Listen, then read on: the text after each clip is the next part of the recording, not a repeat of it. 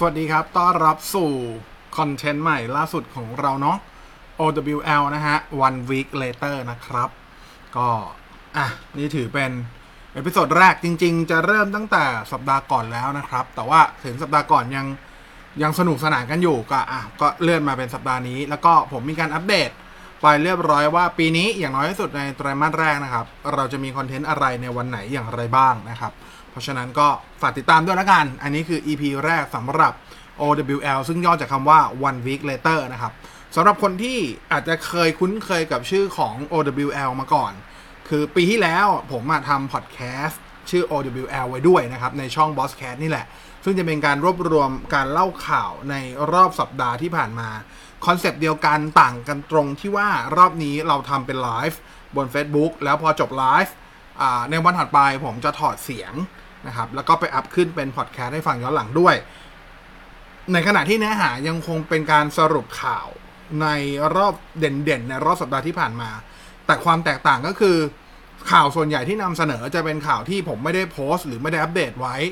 บนหน้าเพจ2ก็คือเราจะเน้นเรื่องของการวิเคราะห์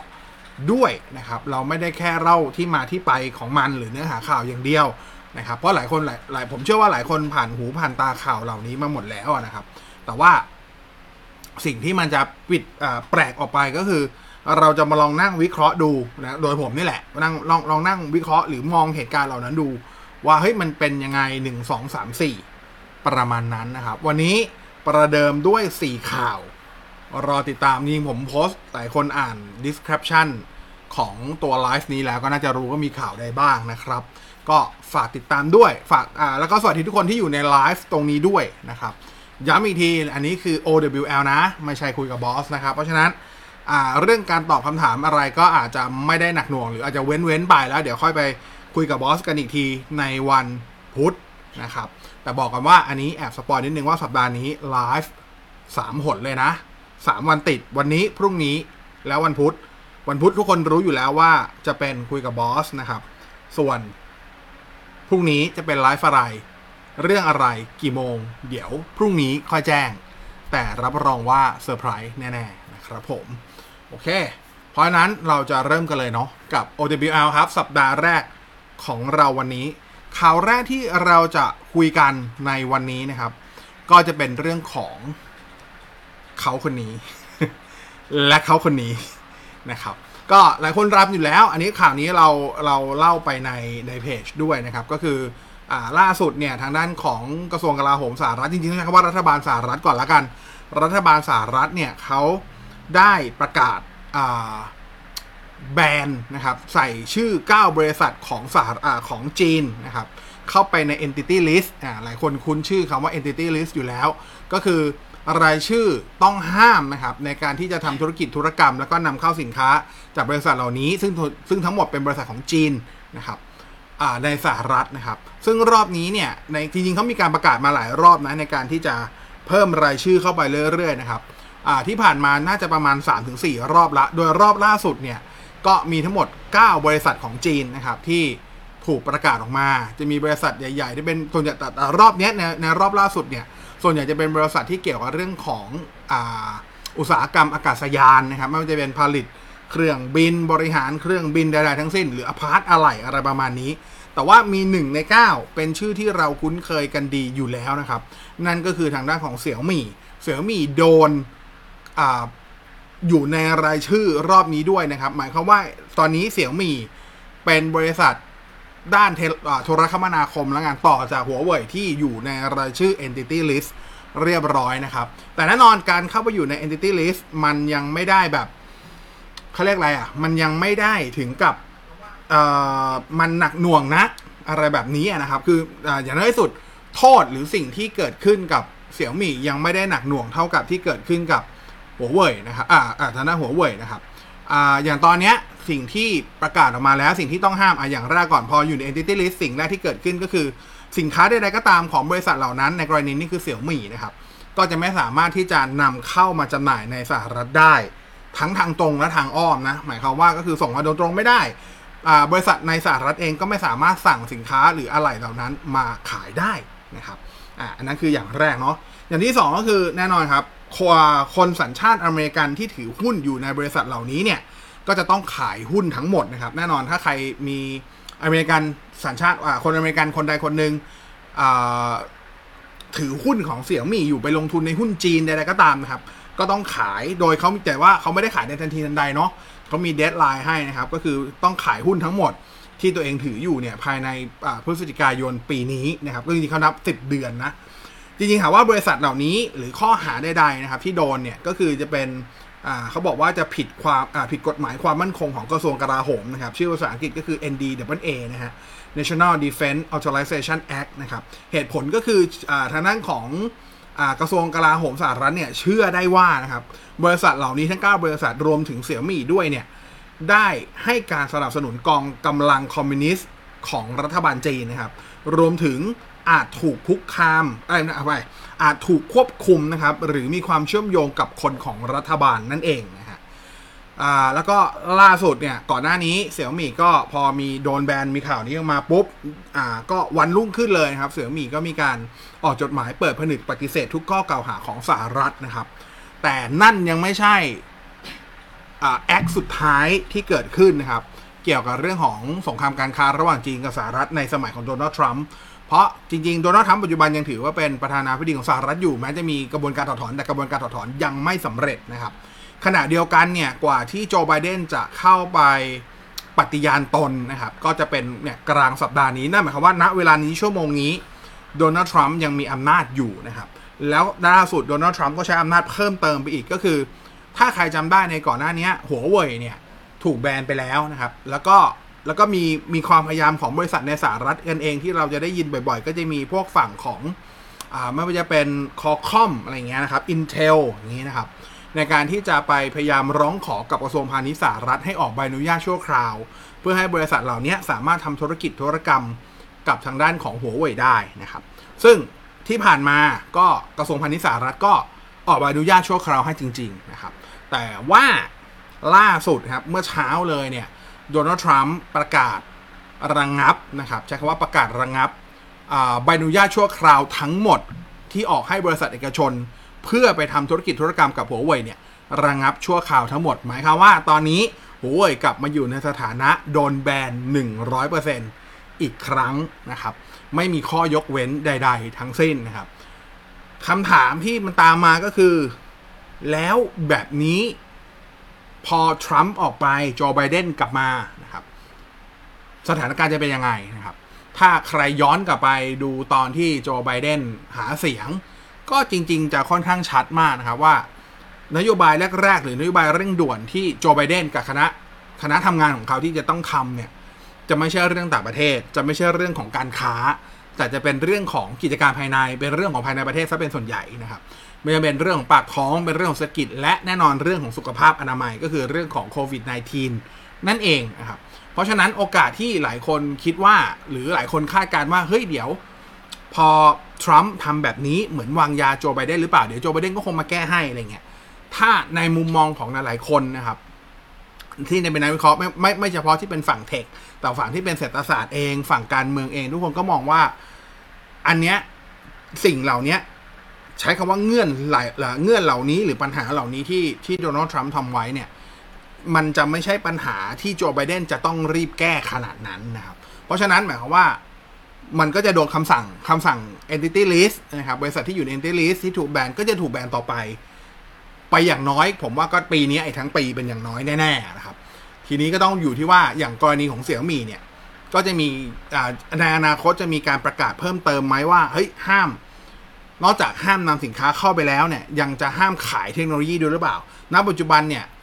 เสี่ยงมียังไม่ได้โดนขั้นหัวเว่ยก็คือหัวเว่ยเนี่ยโดนโดนคำสั่งก็คือห้ามให้บริษัทของสหรัฐเองเนี่ยขายเทคโนโลยีหรือขายผลิตภัณฑ์ให้ด้วย แต่ของเสี่ยมี่ยังไม่โดนนะ แต่ถ้าเสี่ยมี่โดนถือว่าเรื่องใหญ่หนักอาจจะหนักกว่าหัวเว่ยด้วยซ้ำครับ ด้วยเหตุผลก็คือว่าอย่างหัวเว่ยเองยังมีรายการผลิตที่เป็นที่เป็นอ่าชิป SOC ของตัวเอง แต่ว่าเสี่ยมี่ไม่มีนะ เสี่ยมี่พึ่งคอคอมมาก ๆ นะครับ นั่นหมายความว่าถ้าเกิดโดนอย่างนั้น หมายความว่าคอคอมโดนสั่งว่า เฮ้ย คุณห้ามขายสินค้าให้กับเสี่ยมี่อันเนี้ยจะหนักแน่ๆนะครับ แต่เรื่องนี้คือหนังเรื่องยาวเหมือนกันก็ต้องรอติดตามว่าจะเป็นยังไงนะครับ แต่ที่แน่ๆตอนนี้ก็คือสำหรับ ผมใช้คำว่าสำหรับคนที่ถือสมาร์ทโฟนเสี่ยมี่อยู่ หรือเล็งเสี่ยมี่อยู่ เพราะบางคนเพิ่งซื้อ Redmi Note 9T 5G บางคนเล็งตัวเสี่ยมี่มี 11 ซึ่งกำลังจะเข้าไทยเร็วๆนี้ถามว่ามันน่ามันน่าห่วงขนาดนั้นไหม ถ้าในระยะตอนนี้ก็ต้องถามว่าไม่น่าห่วงขนาดนั้นครับ ซื้องานใช้งานได้ เพราะอย่างที่สุดคำสั่ง พวกนี้ถ้ามันจะโดนแบนจริง ๆ จะไม่มีผลย้อนหลังแน่ๆนะครับ แต่ในอนาคตอันนั้นต้องรอดู ซึ่งสุดท้ายมันจะพ้นยุคของโดนัลด์ทรัมป์ก็จะเข้าสู่ยุคของลุงโจนะครับโจไบเดนก็ต้องไปรอดูว่าโจไบเดนจะ มีท่าทียังไงกับสงครามการค้าเทควอร์ระหว่างตัวจีนกับสหรัฐ แต่แน่นอนโจไบเดนสามบางคนบอกว่าโจไบเดนน่าจะมายกเลิกแหละ ลุงโจไม่น่าจะใช้วิธีนี้อะไรเงี้ยแต่อย่างน้อยที่สุด ลุงโจก็ยังสามารถใช้เงื่อนต่างๆ หรือสิ่งที่โดนัลด์ทรัมป์ทำไว้เนี่ย ขึ้นไปเป็นข้อต่อรองกับรัฐบาลจีนได้นะครับเพราะว่าจริงๆการเจราจาการค้าระหว่างสหรัฐกับจีนก็ยังมีต่ออยู่เรื่อยๆนะครับ แน่นอนที่ผ่านมาจีนได้ดุลการค้าสหรัฐแบบมากมหาศาลอยู่แล้วอย่างเงี้ย ทีนี้ก็ต้องไปรอดูว่า เขาจะใช้สิ่งเหล่านี้มาแก้ได้ไหม หรือว่าโจไบเดนจะมีวิธีอื่น โดยหรือหรือโจไบเดนอาจจะยกเลิกหมดเลยก็ได้ เพื่อเอาใจจีน ให้จีนถามให้จีนมาบรรลุข้อตกลงก็ได้ หรือมันทำได้ทั้งบีบทั้งคลายครับ ถ้าบีบก็คือเอาสิ่งเหล่านี้สิ่งที่สิ่งที่โดนัลด์ทรัมป์ทำไว้นะครับ entity list เนี่ยไปเป็นข้อต่อรองเจราจา แต่ถ้าเกิดแบบใช้วิธีคลายก็คือหมายความว่า please เลย เอาใจจีนเลยนะครับ ยกเลิกให้ก่อนโดยที่จีนไม่ต้องร้องขอโดยที่ไม่เอาสิ่งเหล่านี้เป็นมีเงื่อนไขในการในการเจรจาการค้า เหมือนเอาใจก่อนแล้วค่อยไปเจรจาการค้า อยู่ที่ว่าโจไบเดนจะทำแบบไหน ไม่มีใครรู้นะครับ แต่ที่แน่ๆคืออในกรณีของเสี่ยหมี่ณเวลานี้ยังไม่ได้หนักหน่วงเท่ากับหัวเว่ยแต่หัวเว่ยตอนแรกดูเหมือนมีแสงที่ปลายอุโมงค์ลิบๆแล้วนะครับ แต่พอคำสั่งล่าสุดเมื่อเช้านี้ที่โดนัลด์ทรัมป์ออกมา ยกเลิกใบอนุญาตชั่วคราวทั้งหมด อันนี้เหมือนปาระเบิดใส่หินที่ถ้ำที่ปลายทางลิบๆ แล้วก็มาปิดแสงนั้นไม่ให้เราเห็นอีกต่อไป ก็ต้องรอดูว่าจะมีใครมาขุดปลายทางให้เราเห็นแสงริบหรี่อีกครั้งหรือเปล่าสำหรับแฟนๆหัวเว่ยนะครับผม อันนั้นคือข่าวแรกของเรากับ OWL สัปดาห์นี้นะครับ โอเคอะมีหลายคนมีความเห็นนะ คุณจักรพันธ์บอกว่าไบเดนจะยกเลิกทุกคำสั่งที่ทรัมป์มาหรือเปล่า อันนี้ก็ต้องรอติดตามไม่มีใครรู้ใจของลุงโจได้นะฮะคุณปริญญาบอกว่าเขาจะไปซบกับเมเดียเทคร้อยเปอร์เซ็นต์ซึ่งถ้าซบ MediaTek จริงๆ ก็กระทบกับผู้ใช้ด้วยเพราะผู้ใช้ส่วนใหญ่ก็ยังไม่ได้ คือต้องยอมรับอะยังไงซะชื่อชั้นเมเดียเทคก็เป็นรองคอคอมสำหรับตะก้อนอย่างเห็นได้ชัดอยู่ดีนะฮะก็นั่นแหละ ส่วนจะไปจะไปจะแบบไปไกลถึงขนาด Google แบนด้วยไหม ไม่ให้ใช้ JMS ไหม อันนี้ก็ต้องไปรอดู แต่ว่าถ้าเอาระยะสั้นเอาแค่ว่าไม่ให้คอคอมทำธุรกิจธุรกรรมเนี่ย ถ้ามีคำสั่งนี้ออกมาแค่นี้ เสียงมีก็หนักแล้ว ใช้คำว่าหนักแล้วนะครับ หนักเลยแหละนะฮะโอเค อะ มาข่าวต่อไปแล้วกันเนาะนะครับ มาดูข่าวที่สองครับ สัปดาห์นี้เราจะคุยกันเรื่องของ 3BB ครับ เป็นประเด็นที่ เอ่อคืนไม่เข้าคลายไม่ออกกันเลยทีเดียวนะฮะอะมามาดูสิ่งที่เกิดขึ้นก่อนแล้วกันว่าประเด็นนี้คืออะไรนะครับ 3BB ก็คือจะมีเว็บไซต์เว็บไซต์หนึ่งก็คือ databridge.net นะครับเขามีการรายงานโดย เขาบอกว่าข่าวนี้เขาได้ข้อมูลจากกลุ่มแฮกเกอร์ที่เรียกว่า alternative DOS นะครับ ได้ทำการแฮกข้อมูลของ Jasmine International หรือที่เรารู้จักกันในนามของ Jazz ถามว่า Jazz คือใคร Jazz ก็คือบริษัทแม่ของ 3BB แล้วก็ Mono Group Mono Group ก็ พวกบริการแบบ Monomax นะครับช่อง Mono 29 อะไรประมาณนี้นะครับ โดยเขาบอกว่าเอาทางด้านของกลุ่มแฮกเกอร์ Alternative DOS เนี่ย อ้างว่าข้อมูลที่ได้ไปนะครับ มีทั้งข้อมูลทั้งเรื่องของการเงินของบริษัทนะครับ มีฐานข้อมูลทั้งในส่วนของตัวที่เป็นฝั่งของ HR มีฐานข้อมูลของลูกค้า 3BB ด้วยนะครับ มีข้อมูลการเงินของโมโนกรุ๊ปด้วย ถามว่าข้อมูลการเงินของโมโนกรุ๊ปมีอะไรบ้าง ก็เช่น พวก rate ค่าโฆษณานะครับ ข้อมูลเงินเดือนพนักงาน นะครับพวก transaction ในการโอนโอนเงินเดือนของพนักงานนะครับ ยอดบัญชีของบริษัทเป็นต้นนะฮะแล้วทางด้านของกลุ่ม Alternative DOS เนี่ยเขายังมีการให้ข้อมูลน่าสนใจอันนึงเขาบอกว่าจริง ๆ แล้วเหตุการณ์เนี้ยคือข่าวนี้มันเกิดขึ้นเมื่อประมาณสัปดาห์ที่แล้ว จริง ๆ ต้องใช้ว่า 2 สัปดาห์ที่ผ่านมาเลยตลอด 2 สัปดาห์นะครับ แต่ว่า alternative ทางด้านของ alternative alternative DOS เนี่ย เขาบอกว่าจริง ๆ แล้วเนี่ยการแฮ็กทำมานานกว่า 2 เดือนแล้ว ตั้งแต่ช่วงปลายปี 2020 ที่ผ่านมานะครับโดยตลอดระยะเวลาที่ผ่านมาเนี่ยเขาบอกว่าแจ๊สเนี่ยไม่ได้มีมาตรการในการป้องกันทางไซเบอร์ใด ๆ เลยนะ ไม่มีการตั้งไฟบอลไม่มีการใส่รหัสคริปอ่า encryption ใด ๆ ทั้งสิ้น อันนี้คือการข่าวอ้างของทางด้านของกลุ่ม alternative DOS นะครับ แล้วก็ยังมีการระบุว่าทางด้านของกลุ่มเนี่ยคือ alternative DOS เนี่ยได้ไปเริ่มเจรจานะครับกับทางด้านของแจ๊สเนี่ยตั้งแต่ เมื่อกลางเดือนธันวาคมที่ผ่านมา โดยมีการเรียกมูลค่าอ่ามีมีการเรียกค่าไถ่นะครับ มูลค่าประมาณ5แสนเหรียญสหรัฐ5แสนเหรียญก็ประมาณสัก 15 14 15 ล้านบาทโดยประมาณนะฮะแต่ว่าทางแจ๊สเนี่ยต่อรองนะครับ โดยขอจ่ายเพียงแค่ 1 ใน3อ่าถ้า 15 ล้านก็จ่ายแค่ 5 ล้านอ่าประมาณนี้นะครับ แล้วก็ที่เหลือเนี่ยจะจ่ายในรูปแบบของการจ้างครับ ก็คือจ้างให้ Alternative DOS นี่แหละ เป็นที่ปรึกษาด้าน Cyber Security ของบริษัทไปซะเลยนะครับ แน่นอนฮะ มาทรงนี้ Alternative DOS ปฏิเสธอยู่แล้วนะครับ มาทางด้านของฝั่ง Jazz บ้างนะครับ Jazz เนี่ยยังไม่ได้ออกมาพูดอะไรโดยตัวบริษัทแม่โดยตรง แต่ว่าบริษัทลูก ซึ่งน่าจะผมใช้คำว่าน่าจะรับผลกระทบทางด้านจิตใจกับผู้ใช้ส่วนใหญ่มากที่สุด นั่นก็คือ 3BB นะครับ 3BB ได้ออกแถลงนะครับ ว่าข้อมูลลูกค้าเนี่ยที่ทางกลุ่มแฮกเกอร์ Alternative Dot ได้ไปเนี่ยมีจำนวนน้อยมากครับ เพียงแค่ 100อ่าโทษครับประมาณ 10,000อ่า รายเท่านั้นลูกค้าที่หลุดออกไปนะครับไม่มีแล้วก็ที่สำคัญคือไม่มีข้อมูลสำคัญสำคัญอย่างไม่ว่าจะเป็นพวกสำเนาบัตรประชาชนนะครับหมายเลขบัตรเครดิต อะไรพวกนี้ไม่ได้หลุดออกไปนะครับพอมีพอ 3BB แถลงแบบนี้นะครับวันถัดมาทางด้านของกลุ่มแฮกเกอร์ Alternative Boss ก็มีการออกแถลงแย้งข้อมูลของ 3BB ครับ เขาบอกว่าข้อมูลที่เฉพาะในส่วน 3BB ที่ได้ไปเนี่ย มีมากกว่า 10,000 รายการแน่ ๆ นะครับ แล้วเพื่อ เป็นการยืนยันว่าสิ่งที่กลุ่มพูดจริง ก็คือการปล่อยอไฟล์แนบเขาเขาเขาแนบไฟล์ที่เป็นฐานข้อมูลอันนึงมาให้ ซึ่งเขาอ้างว่าได้จากการแฮ็กนะครับ ฐานข้อมูลนั้นเนี่ยเป็นชื่อของอ่า Wi-Fi ของสถานศึกษาอย่างจุฬาลงกรณ์มหาวิทยาลัยนะฮะปรากฏว่าในนั้นเนี่ยก็มีข้อมูลของผู้ใช้เนี่ยร่วมๆ1 0 0 0 0แสนรายการเรียบร้อยแล้วมีประมาณ 9 9 0 0 0 0 กว่านะครับ ซึ่งในนั้นเนี่ยมีข้อมูลน่าสนใจด้วย เพราะเมื่อกี้สามบีบอกว่าไม่มีเรื่องของสำเนาบัตรประชาชน ไม่มีเรื่องของบัตรเครดิต ไม่มีข้อมูลที่เป็นพวก identity ทั้งหลายนะครับ แต่ข้อมูลที่อยู่ในฐานข้อมูลที่ alternative DOS ส่งออกมาให้ร่วมร่วมหนึ่งแสนรายการที่เป็นของ Wi-Fi จุฬาเนี่ย ปรากฏว่าในนั้นมีทั้ง username ครับ มีทั้งหมายเลขโทรศัพท์ มีทั้งอีเมลครับ มีชื่อนามสกุล และมีหมายเลขประจำตัว ซึ่งมันอาจจะพูด ได้ไม่เต็มปากว่ามันคือหมายเลขบัตรประชาชน แต่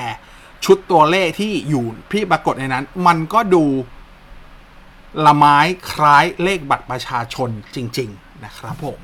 แล้วก็แน่นอนล่าสุด 3BB ยังไม่ได้ให้ความเห็นใดๆกับทางข้อมูลที่หลุดอ่าที่ Alternative Bot แย้งออกมานะครับ แต่ว่าล่าสุดกสทช ก็ได้เรียก 3BB เข้าไปพูดคุยเรียบร้อย แล้วก็มีการระบุว่าเตรียมออกมาตรการเยียวยาลูกค้า ที่ได้รับผลกระทบนะครับ เรื่องนี้น่าสนใจมาก ๆ นะฮะ ถามว่านะครับในในฐานข้อมูลของเว็บ 3BB หรือใดๆก็ตามอะไรเงี้ย ส่วนใหญ่ข้อมูลพวกนี้มันจะถูกเข้ารหัสอยู่แล้วนะครับอ่าคือมีการเก็บข้อมูลไว้จริงแต่ข้อมูลนั้นอาจจะถูก encrypt ไว้นะครับ ซึ่งในวันนี้เขาก็มีการบอกจริงว่า encrypt จริง ๆ แล้วก็กุญแจมันไม่ได้หลุดออกไปอยู่แล้วนะครับ แต่ถามว่าเพื่อความสบายใจของทุกคน เพื่อความสบายใจทุกคนก็คงแนะนำว่าใครที่ใช้สาร BB อยู่นะครับ ผมก็ใช้นะครับ ใครที่ใช้สาร BB อยู่คำแนะนำผมคือถ้าใครโหลดแอป 3BB ไว้นะครับ หรือทำธุรกรรมจ่ายดังใดก็ตามบนบนหน้าเว็บของ 3BB อยู่แล้ว โดยเฉพาะ 3BB Application อะไรเงี้ยคำแนะนำคือพยายามอ่าให้ตอนนี้ให้เอาไปให้ไปถอดบัตรเครดิต จากในหน้าแอปออกก่อนนะครับ เพราะว่าในแอปเนี่ยมันจะมีการจำเลขบัตรเครดิตด้วย ก็ให้ถอดออกนะครับถ้าเป็นถ้าเป็นไปได้ก็ถอดออกเสร็จลบแอปไปเลยก็ได้ เปลี่ยนยูซงพิเซอร์อะไรก็ได้เปลี่ยน password ได้ถ้าเปลี่ยนได้นะครับแล้วก็ช่วงนี้อาจจะอาศัยในการที่จะแต่ก็เดินทางก็ไม่สะดวกอีกนะครับ แต่ก็แนะนำว่าถ้าจะคือยังใช้ยังใช้งาน 3BB ได้ ยังจ่าย 3BB ด้วยบัตรเครดิตได้ แต่อย่าให้อย่าให้ตัวแอปมันจำบัตร เพื่อความปลอดภัยเบื้องต้นนะครับ อันนี้เพื่อความปลอดภัยเบื้องต้นที่เหลือคงต้องรอดูมาตรการคือ เรื่องนี้พูดยากมากครับ สิ่งที่ 3BB หรือ 3BB พูดตอนแรก มันก็มีน้ำหนักอันหนึ่งก็คือ ตอนที่เอาข่าวนี้ 3BB พยายามร้องขอว่าอย่าให้สื่อเนี่ย ตีประโคมข่าวอันนี้จนเกินไป ด้วยผลก็คือมันจะเข้าทางฝั่งของกลุ่ม Alternative DOS ซึ่งเป็นกลุ่มแฮกเกอร์นะครับ เพราะว่าในพฤติกรรมของกลุ่มแฮกเกอร์เนี่ยหนึ่งในเรียกว่าเป้าหมายแล้วกันนะครับหนึ่งในความสำเร็จของเขาคือการการเป็นข่าว เมื่อใดก็ตามที่ action ใด ๆ ก็ตามที่เขาทำเป็นข่าว มันก็เหมือนเป็นการสร้างชื่อเสียงนะครับ สร้าง reputation ให้เขานะครับ แล้วพอนั่นคือสิ่งที่พยายามสาม BB บอกก็ถามว่าถูกไหมสิ่งที่สาม BB พูดก็ถูกนะครับ ก็ถูก แต่ถามว่า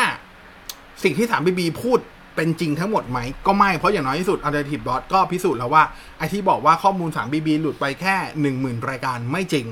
เพราะอย่างน้อยที่สุดข้อมูลที่เป็น 3BB Wi-Fi ที่ของจุฬาเกือบ 1 0 0 0 0แสนรายการ มันเกิน 10,000 ไปไกลมาก อันนั้นเป็นแค่ส่วนหนึ่งเท่านั้น มันต้องมีส่วนอื่นอยู่แล้วนะครับ เพราะ 3BB ก็ให้บริการที่เป็น Wi-Fi สาธารณะด้วยอย่าลืมนะครับก็ให้ด้วย อันนี้ไม่นับผู้ใช้ตามบ้านนะครับอย่างแรกคงต้องรอดูมาตรการเยียวยาว่าจะเกิดอะไรขึ้น อย่างที่สองก็รออาจจะต้องตามข่าวนี้อย่างใกล้ชิดเพิ่มเติมไปอีกนิดนึงว่าสุดท้ายเขาจะมีรีแอคอะไรบ้าง แต่ว่าเห็นในที่สุดเรื่องนี้ไปถึงกสทชเรียบร้อย นะครับไม่ว่าคุณจะให้ราคากสทช หรือไม่ก็ตาม แต่เรื่องนี้ไปถึงกสทช แล้วนะครับที่เหลือก็ต้องรอดูว่าเขาจะแก้ไขยังไงนะครับอันนี้เฉพาะในส่วนของตัวที่เป็นสาม BB มันยังมีของกลุ่มโมโนอีกนะครับ ซึ่งโมโนเนี่ยโอเคถ้าเกิดกับผู้ใช้ส่วนใหญ่ มันอาจจะไม่ได้ผลกระทบนะ เพราะว่าข้อมูลที่หลุดไปเป็นข้อมูลภายในบริษัท เช่น ฐานฐานฐานฐานข้อมูลบัญชีรายเดือนเงินเดือนของพนักงาน ข้อมูล HR เรทค่าโฆษณาซึ่งไม่ได้เกี่ยวกับเรานะครับ แต่ว่ามันก็จะมีบริการพ่วง เช่นบริการ Monomax ถ้าใครใช้บริการ Monomax ไม่รู้ในรูปแบบไหนก็ตาม ถ้าเกิดคุณไม่ได้ฟรีไม่ได้แถม มีการใช้บริการแล้วมีการใส่พวกที่เป็นเกี่ยวอะไรก็ได้ที่มันยืนยันตัวตน แนะนำเป็นไม่ได้ถอดออกก่อน น่าจะดีกว่านะครับผมนะฮะก็ตามนั้นนั่นคือเรื่องของสามบีบียังต้องติดตาม แต่ว่าตอนนี้ก็ถามว่าน่าเป็นห่วงไหมผมยังใช้สามผมยังใช้สามบีบีอยู่นะครับแล้วก็มีแต่ว่ามีหลายคนพยายามโยงเรื่องหนึ่งก็คือ ช่วงนี้สามบีบีช้าจังเลยนะครับ จะเกี่ยวกับแฮกไหมจริงๆคงไม่เกี่ยวไม่น่าเกี่ยวกันนะครับ เพราะว่าผมก็ใช้อยู่มันก็มันก็เร็วปกติมันจะมีช่วงช้าที่เป็นช่วงเวลาเร่งด่วนตอนกลางคืนที่คนใช้เยอะๆนะครับช่วงเนี้ยสองทุ่มถึงสี่ทุ่มห้าทุ่มอะไรประมาณนี้นะครับแล้วช่วงนี้คนอยู่บ้านเยอะด้วย ก็เข้าใจได้นะครับแต่ว่าไม่น่าเป็นห่วงอะไรขนาดนั้น แต่ว่าจะต้องติดตามนิดนึงยกเว้นอย่างที่บอกไป ใครใช้แอป 3BB ใครทำธุรกรรม 3BB แล้วมีการเซฟบัตรเลขบัตรเครดิตไว้ เป็นไปได้เอาออกซะแค่นั้นเลยนะครับผม เดี๋ยวขอพักแป๊บหนึ่งเรายังมี 2 ข่าวเนาะนะครับเรายังมี 2 ข่าวแต่เดี๋ยวขอพักแป๊บหนึ่งดูสิ่งที่น่าสนใจแป๊บหนึ่งนะครับแล้วเดี๋ยวกลับมาต่ออีก 2 ข่าวสุดท้ายใน OWL ครับผม สัมผัสความเบาที่แท้จริง New Acer Swift 5 น้ำหนักไม่ถึง 1 กิโลกรัม ดีไซน์หรู ทันสมัย คล่องตัวทุกการใช้งาน หน้าจอทัชสกรีน IPS FHD 14 สนุกเพลิดเพลินได้ ไม่มีสะดุดด้วยระบบประมวลผล Intel Core i7 Processor มาพร้อม Windows 10 และ Microsoft Office ทำงานได้เต็มประสิทธิภาพ ตอบโจทย์ชีวิตที่ไม่หยุดนิ่งด้วย New Acer Swift 5 ได้แล้ววันนี้ที่ตัวแทน Acer ทั่วประเทศ Acer กลับมาต่อนะฮะ หลังจากพักดูสิ่งที่น่าสนใจสักนิดหนึ่งนะฮะ โอเค เราเหลือสองข่าวที่ต้องไปต่อนะครับ มาดูข่าวที่3สำหรับสัปดาห์นี้ OWL ว่าเราจะนำเสนอเรื่องอะไรกันนะครับผม นั่นคือเรื่องของ Intel นั่นเองนะฮะ ล่าสุด Intel ได้มีการปรับเปลี่ยน CEO เรียบร้อยแล้วนะครับ แต่ว่ายังไม่มีผลทันทีนะ จะมีผลนู่นเลย 15 กุมภาก็ตุดจีนพอดีนะครับผม คนที่จะมารับตำแหน่ง CEO คนใหม่ของ Intel จริงๆ ก็ไม่ใช่ใครที่ไหนครับ เป็นลูกหม้อเก่าของ Intel นั่นแหละนะครับ ก็คือแพทเกลซิงเกอร์นะครับเดิมเนี่ยเขาเป็นวิศวกร ทำงานเริ่มมาตั้งแต่แรก ๆของ Intel เลยนะครับ แล้วก็ลาออกไปที่อื่นนะครับตำแหน่งล่าสุดก่อนที่จะกลับมารับตำแหน่ง CEO ของ Intel เนี่ย ก็คือเป็น CEO ของ VMware มาก่อนนะครับผม ส่วนทางด้านของ CEO ปัจจุบันอย่าง Bob Swan นะครับ Bob Swan ก็สอาประกาศลงจากตำแหน่งเรียบร้อยนะครับ แล้วก็จะโดยที่ Pat Gelsinger เนี่ย จะมีผล active นะครับในตำแหน่งของ CEO ของ Intel ในวันที่ 15 กุมภาพันธ์ อย่างที่บอกไปเนาะ สิ่งที่น่าสนใจก็คือว่าในส่วนของ Bob Swan ครับซึ่งเป็น CEO คนปัจจุบันเนี่ยเขาถูกตั้งคำถามมาตลอด 2 ปีนะที่นั่งแท่นในตำแหน่งของ CEO Intel นะครับเขาขึ้นรับตำแหน่งในปีในช่วงปลายปี 2018 นะครับก่อนหน้านั้นเนี่ยก่อนที่จะขึ้นขึ้นตำแหน่งเป็นได้ได้แบบใช้คำว่าดำรงตำแหน่ง CEO จริง ๆ ของของ Intel เนี่ยบ๊อบสวอนเนี่ยเขานั่งตำแหน่งของ CFO มาก่อนของ Intel นี่แหละ แล้วก็ดำรงตำแหน่งเป็นรักษาการ CEO นะครับชั่วคราวเนี่ย ถึง 7 เดือนเลยนะ กว่าที่ทางบอร์ดบริหารของ Intel เนี่ยจะตัดสินใจมอบตำแหน่ง CEO ให้นะครับ เหตุผลหนึ่งที่ Bob Swan โดนโจมตีมากนะครับ ก็คืออย่างที่หลายคนรู้แหละ ด้วยความที่ตัว Bob Swan เองไม่ใช่ไม่ใช่ไม่ใช่วิศวกรครับ ตัวเขาไม่ได้มาสายวิศวกรรมเหมือนกับทางด้านของ Pat Gelsinger หรือคนอื่นๆนะครับ อย่าง Pat Gelsinger เนี่ย ก็จบพวกวิศวกรรมไฟฟ้ามา แล้วก็ทำงานอยู่ในสายที่เป็นวิศวกรรมอ่าวิศวกรรมมาตลอดนะครับโดนตำแหน่งวิศวกรนักพัฒนาอะไรเงี้ยมาโดยตลอดนะครับ แต่ว่าส่วนตัวบอสวอ่าบอสวอนเนี่ยเขาเป็นแบบพวกสายแบบสายการเงิน สายบัญชีอะไรประมาณนี้นะครับ ก็ทำให้แบบโดน เรียกว่าโดนโจมตีมาตลอด 2 ปี ยิ่งหลายคนรู้อยู่แล้วตลอด 2 ปีที่ผ่านมา ทั้งว่า 3 ปีก็ได้ตลอดสองสามปีที่ผ่านมา Intel ก็ ถือว่าอยู่ในสถานการณ์ที่ไม่ดีนักนะครับ ในฝั่งของที่เป็นตลาด PC ก็โดน AMD ลุกลุกไล่จนกระทั่งล่าสุดแน่นอนส่วนแบ่งตลาด CPU Desktop แซงไปเรียบร้อยนะครับ ในฝั่งของตัวโมบายโอเค ถ้าเป็นโมบายของฝั่งฝั่ง Windows ฝั่ง PC ก็ยังพอโอเคอยู่บ้าง แม้จะโดน AMD ไล่มาจี้เหลือเกินนะฮะ แต่ว่าการที่เสียเสียดิวใหญ่ ๆ อย่างตัวฝั่งของ Apple ไป พอ Apple ไปออกตัว Apple Silicon เอง ตัวบอสวอนเองก็เหมือนกับโดนโจมตีเหมือนกันว่าแบบเนี่ย เป็นเพราะเขาไม่โน้ตฮาวทางนี้ สนใจแต่เรื่องของอตัวเลขสนใจแต่เรื่องของ finance นะครับ ไม่ได้สนใจเรื่องของนวัตกรรมขนาดนั้นทำให้โดนคู่แข่งแซงนะครับ แล้วก็สุดท้ายก็เหมือนโดนยกเลิกสัญญาใหญ่ ๆ ไปด้วยอะไรประมาณนี้นะครับ โดยล่าสุดเนี่ยเขาบอกเขามีการรายงานว่า Pat Gelsinger ครับได้เข้าพบพนักงานบางส่วนของ Intel แล้วนะครับ อันนี้เป็นสื่อท้องถิ่นของโอเรกอน รัฐโอเรกอนในสหรัฐเขารายงานนะครับเขาบอกว่าในในการพบปะพนักงานบางส่วนเนี่ยทางด้าน Gelsinger เนี่ยได้ประกาศต่อหน้าพนักงานนะครับว่าเขาจะทำให้ Intel เนี่ยกลับมายิ่งใหญ่นะครับโดยจะสร้างผลิตภัณฑ์ที่ดีกว่า ให้เหนือกว่าบริษัทไลฟ์สไตล์แถวแถวคูเปอร์ติโนให้ได้นะครับไอ้บริษัทไลฟ์สไตล์แถวแถวคูเปอร์ติโนก็ไม่ใช่ใครที่ไหนครับหมายถึง Apple นั่นเองนะครับย้อนกลับมาดูวิบากกรรมของ Intel กันนิดนึงเนาะ Intel ที่ผ่านมาอย่างที่บอกครับ ถ้ามองตลาด CPU ในเรื่องของนวัตกรรมณปัจจุบัน ถ้าเราอิงจากเรื่องของสถาขนาดการผลิตนะครับ ก็แพ้คู่แข่งกระจุยเลย Apple Silicon นี่ไป 5 นาโนละนะครับแอปไอตัวฝั่งของ AMD นี่ 7 นาโนแบบเป็น 7 นาโนเจนที่ 2 แล้วด้วยนะครับ เตรียมลง 5 นาโนปีนี้แล้วด้วย ขณะที่ Intel เองเนี่ยยังมีปัญหาในส่วนตัวเยลที่เป็น 10 นาโนอยู่เลย ปัจจุบันถามว่าเขาผลิต 10 นาโนได้ไหม ได้ แต่เป็นส่วนน้อยครับ มัน สถาปัตยกรรมหลักหรือขนาดการผลิตหลักของ Intel ยังอยู่ที่ 14 นาโนเมตรอยู่ ถามว่ามันเป็นปัญหาขนาดนั้นไหมการที่เขาไม่สามารถลดขนาดการผลิตลงได้ ในแง่ของประสิทธิภาพจริงๆ มันไม่ได้เป็นปัญหาขนาดนั้น ก็สามารถยัดนู่นยัดนี่ไปได้อยู่แล้วนะครับ แต่แน่นอนในเรื่องของนวัตกรรม ถ้ามันจะมันจะดีกว่าไหมถ้าเขาสามารถลดการผลิตลงได้ทำให้แบบใส่นวัตกรรมต่างๆ ที่มันก้าวกระโดดขึ้นมาได้นะครับ Intel เมื่อนั้น Intel ถึงจะกลับมาเป็นผู้นำอีกครั้งหนึ่งจริง ๆ ก่อนหน้านี้เนี่ย เพิ่งมีข่าวลือออกมาว่า Intel เตรียมก้าวกระโดดเลยนะ ไม่สนใจ 7 นาโนเมตรเลยครับ จาก 14 จะลงมา 10 แล้วจาก 10 เนี่ย จะกระโดดไป 5 ภายในปีนี้ แล้วจะกระโดดไปไป 3 นาโนเมตร ภายใน 2 ปีถ้าภายใน 2 ปีก็คือปี 2023 อันนี้คือตามข่าว ซึ่งต้องรอดูครับ แต่แน่นอนด้วยความที่ CEO คนใหม่ Pat Gelsingerเป็นลูกหม้อเดิมทำงานในในในส่วนวิศวกรรมเป็นส่วนของ R&D อยู่แล้ว ของ Intel อยู่แล้วก่อนที่จะออกไปบริษัทอื่นๆก่อนที่จะไปนั่งเป็น CEO ของ VMware นะครับการได้ Pat Gelsinger ซึ่งเป็นลูกหม้อกลับมาเข้าใจในอ่าวัฒนธรรมองค์กรนะครับเข้าใจ passion ของตัว Intel เอง หลายคนก็ค่อนข้างจะตอบรับกับการการประกาศ CEO คนใหม่ครั้งนี้ของ Intel เหมือนกัน แต่ก็ต้องอย่างที่บอกครับ การเวลาพิสูจน์มาเนาะเพราะฉะนั้นก็ต้องเอ้ยระยะทางพิสูจน์มาการเวลาพิสูจน์คนมันนั่นหมายความว่าก็ต้องให้เวลาแพ็กเกอร์ซิงเกอร์ว่า เขาจะทำให้ Intel กลับมาอยู่ในร่องในรอย ยังไม่ต้องใช้คำว่ากลับมาเอาชนะทุกคนได้เหมือนเดิม แต่ใช้คำว่ากลับมาอยู่ในร่องในรอย อยู่ใน track อยู่ในเส้นทางการแข่งขันเหมือนเดิมหรือเปล่า อย่างที่บอกครับ คู่แข่งเขาก็ไม่ได้หยุด Apple ไม่ได้หยุด Apple เดินหน้าไปเรียบร้อย Apple Silicon นะครับ AMD ก็ไม่ได้หยุดนะครับ AMD ก็แบบล่าสุดถ้าใครจำได้ในตัว AMD อย่างตัว AMD 5000ซีรีส์ของ PC เนี่ย เป็นสิ่งหนึ่งที่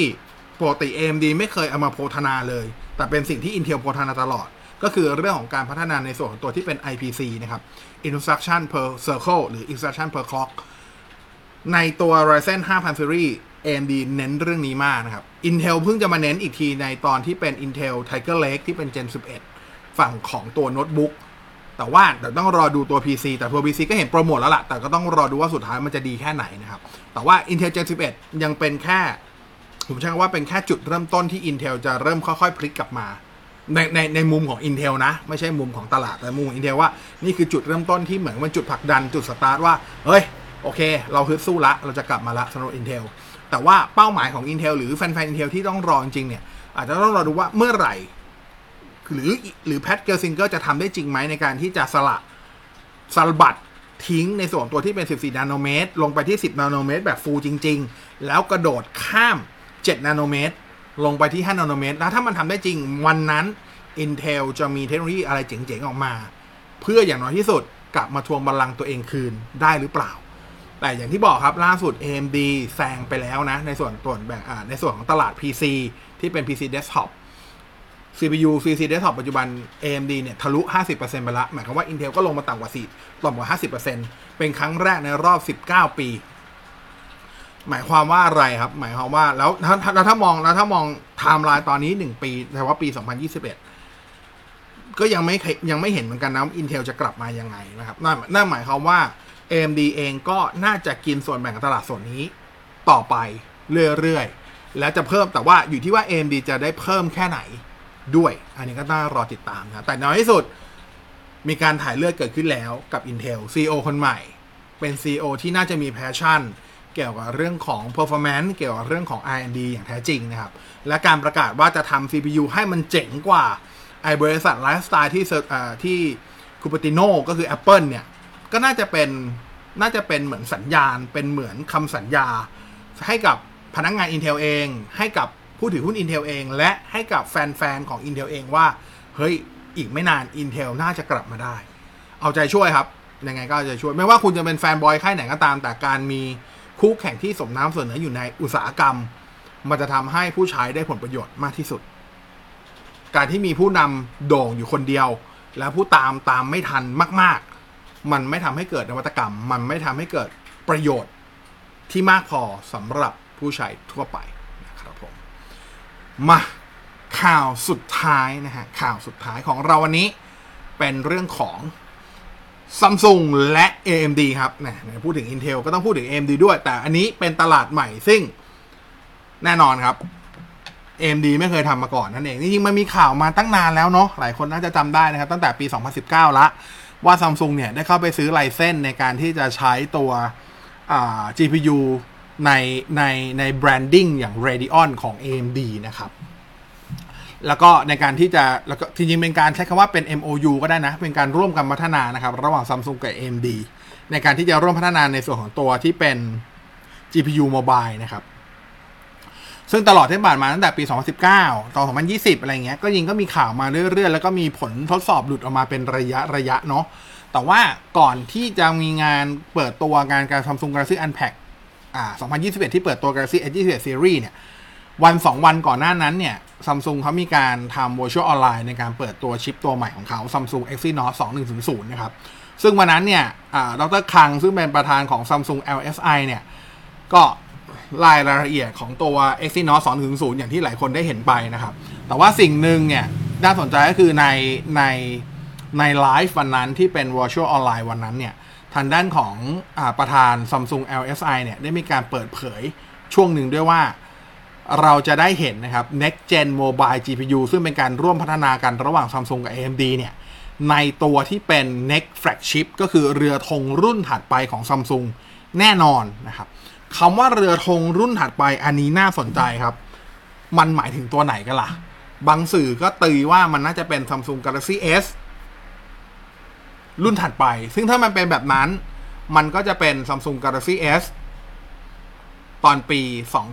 2022 แต่ถ้าเรานับว่าพวก Samsung Galaxy Fold หรือ Samsung Galaxy Note ที่จะออกปลายปีนี้นะครับ เป็นเรือธงด้วย มันก็จะต้องมาช่วงปลายปลายปีนี้หรือเปล่า สิ่งนี้น่าสนใจแต่ที่แน่ก็คือเราจะได้เห็น Samsung ชิป Exynos ที่จะมี GPU ที่ผมไม่รู้นะว่ามันจะดีกว่ามาลิปัจจุบันหรือเปล่า แต่อย่างน้อยที่สุดมันถูกคาดหวังได้ครับ จริง ๆ ในซัมซุงในในตัวในตัว Exynos ตัวล่าสุดอย่างตัวอ่า Exynos 2100 เนี่ย performance โดยรวมโอเคแล้วนะ อย่างใครใครได้ไปลองได้ไปได้ไป hands-on ก็อยากจะพอรู้ อย่างเล่นตัวพวก Genshin Impact นะครับ เล่นเกมที่แบบ high performance สูงสูงในเงี้ยไม่มีปัญหา CPU throttle แล้วนะ CPU throttle ก็คือเมื่อ CPU ร้อนถึงจุดจุดหนึ่ง CPU จะทำการลด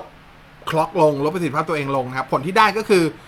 frame rate มันตก แต่ว่าในตัว Exynos 2100 ไม่เจอเหตุการณ์นั้นแล้วนะครับ ซึ่งเหตุการณ์นั้นก็จะไม่เกิดขึ้นในตัว Qualcomm ด้วยนะครับ แต่ว่าถ้าเกิดคุณไปคุณไปดู benchmark เทียบกันนะครับ ระหว่างตัว Exynos 2100 กับตัว Qualcomm Snapdragon 888 สิ่งที่คุณจะได้เห็นในโดยเฉพาะในพวกผล benchmark อย่างพวก Antutu Benchmark เนี่ยคะแนน CPU ใกล้เคียงกัน คะแนน Memory ใกล้เคียงกัน แต่มีคะแนนอยู่ส่วนหนึ่งซึ่ง Snapdragon 888 เหนือกว่าอย่าง อย่างพูดได้ว่าเหนือกว่า คือคะแนนมันทิ้งห่างพอสมควร นั่นก็คือในส่วนตัว GPU นะครับ ตัว GPU Adreno ตัวใหม่ที่อยู่ใน Snapdragon 888 ก็ยังแรงกว่าตัว Mali G78 ที่อยู่ในตัว Exynos 200 อยู่ดีนะครับ แล้วจริงๆ ตัว Mali จริงๆ ตัว Mali ไม่ได้แย่ มันสามารถเล่นเกมใหม่ๆ ได้นะครับ แต่ว่าสิ่งที่ Mali ตัว GPU Mali โดนโจมตีตลอด Mali เนี่ยต้องบอกว่าจะเป็นเป็นเป็น GPU ดั้งเดิมของ ARM นะ เป็นก้นหม้อของ ARM เลยนะครับ สิ่งที่มารีโดนโดนโดนโจมตีมาตลอดก็คือเรื่องของระดับการใช้พลังงานครับ คือในการที่คุณจะให้ performance คือมันมันใช้พลังงานพอๆกันกับตัว Adreno ที่อยู่ในคอคอม เมื่อเทียบรุ่นต่อรุ่นนะ ปีเดียวกัน แต่ performance ที่ได้กับลดลง นั่นหมายความว่า power efficiency น้อยอ่ามีค่า power efficiency ต่ำกว่านะครับ แย่กว่านั่นเองครับ ก็ต้องรอดูว่าไอตัวชิปที่เป็น ไม่รู้อะผมไม่ผมไม่แน่ใจเขาจะใช้ชื่อ Radeon หรือเปล่า แต่ให้รู้ว่าเป็นอะ AMD GPU ที่จะอยู่ใน Exynos รุ่นถัดไปที่ร่วมพัฒนาการระหว่างซัมซุงอย่างน้อยที่สุด อาจจะยังไม่คาดหวังให้มันดีกว่า Adreno แต่ขอให้มันดีกว่าตัวมารีหรือมาริ G78 หรือตัวมารีตัวอื่นก่อนละกันนะครับแต่แต่อันนึงที่คาดหวังได้จากคำพูดของดรคังก็คือ อย่างน้อยที่สุดมันจะเป็น High Performance แน่ ๆ เพราะมันจะอยู่ในแฟลกชิพรุ่นถัดไป เขาไม่ได้เริ่มที่ตัวกลาง เขาเริ่มที่ตัวท็อปเลย แต่สุดท้ายก็ต้องไปรอดูนะครับ แต่ถามว่าถ้าเกิดใครสนใจ Samsung Galaxy S21 เล่นได้ไหม ยังหน้าหวัดหวั่นอยู่ไหม Exynos 2.0 ถ้าเอาเฉพาะเวลานี้ที่เทสกันเรื่องเกมไม่มีปัญหาครับ มันร้อนอยู่แล้วล่ะ ไม่มี CPU ไหนไม่ร้อนนะครับ Snapdragon 888 ก็ร้อน แต่ถามว่าร้อนแล้วมีปัญหาไหม ร้อนแล้วแฮงไหม ไม่แฮงร้อนแล้ว CPU throttle ไหม ไม่ CPU throttle ครับ เฟรมเรทไม่ตกนนั้นคือข้อดีนะครับ แต่ว่าแน่นอนมันจะดีกว่านี้ไหม ถ้าเกิดมันใช้พลังงานได้คุ้มค่ากว่านี้ ท่านั้นเองโดยเฉพาะในส่วน GPU อันนี้ก็ต้องรอลุ้นนะครับ บางคนอาจจะข้ามตัวไอ้กัม Samsung Galaxy S21 ก็ได้ เพื่อไปรอลุ้น Exynos ตัวใหม่ที่จะมาพร้อมกับตัวการ์ดจอจากหรือ GPU จาก AMD แต่ยังไม่มีใครรู้นะว่า GPU AMD มันจะดีกว่ามาริหรือเปล่า เราแค่คาดหวังให้มันดีกว่า เท่านั้นเอง แต่ที่แน่การรอคอย 2 ปีกำลังจะสิ้นสุดลง อย่างน้อยที่สุดถ้าไม่ปลายปีนี้ กับ Galaxy Note หรือ Galaxy Fold รุ่นใหม่ ก็จะเป็น Samsung Galaxy S ในช่วงต้นปี 2022 แน่ๆ นะครับผม นั่นคือ 4 ข่าวของเราวันนี้ครับ กับ OWL เทปแรกของเรานะฮะ ขอดูแชทนิดนึงเนาะนะครับผมอ่าตื่นตื่นอ่าโอเค มีคนบอกให้เอา นู่นเอานี่ เดี๋ยวเรื่องของโทรศัพท์รีวิวเดี๋ยวค่อยว่ากันนะฮะอ่า มีอ่าคุณปริญญาบอกว่ายังสงสัยว่าทำไมโมบายอ่าทำไมไอโมบายอ่าไมโมบายเอ็นวีเดียไม่มีใครมาจับมือบ้างเทรก a ามีผมเห็นเป็น House Console Gaming for TV ใช่ ก็คือตัว NVIDIA Shield นะครับตัวเทรก a าเทรก a าสิ่งที่สิ่งที่เทรก a าเสียเปรียบเลยก็คือเรื่องของตัว power efficiency นี่แหละ มันค่อนข้างกินไฟเยอะครับ มันค่อนข้างกินไฟเยอะอยู่บนมือถืออาจจะไม่ค่อย work เท่าไหร่นะครับแต่ว่าผมว่า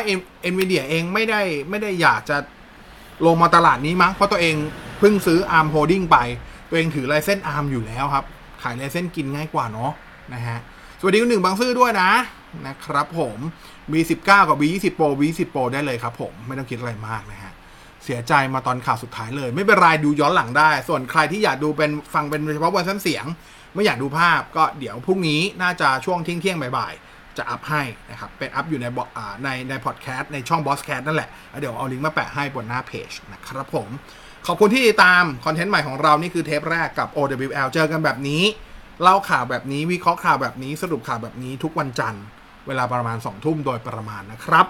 ขอบคุณที่ติดตามสัปดาห์นี้อย่างที่บอกเรามีไลฟ์สามหนเนาะมีวันนี้พรุ่งนี้และวันพุธเลย วันพุธเป็นคุยกับบอสเป็นประจำอยู่แล้วสองทุ่มเหมือนกัน ส่วนพรุ่งนี้คอนเทนต์อะไร exclusive มากๆ รอติดตามเวลากี่โมงพรุ่งนี้บ่ายๆจะแจ้งให้ ตอนนี้ยังบอกไม่ได้นะจ๊ะ วันนี้ลาไปก่อนขอบคุณที่ติดตามทุกท่านครับ ขอบคุณเอเซอร์ด้วยที่ร่วมสนับสนุนคอนเทนต์แบบนี้ วันนี้ลาไปละนอนหลับฝันดีทุกท่าน คืนนี้อากาศเย็นลงอีกนิดนึงเนาะนอนห่มผ้าห่มหนาๆดูแลสุขภาพกันด้วยนะครับ ลาไปก่อน สวัสดีครับ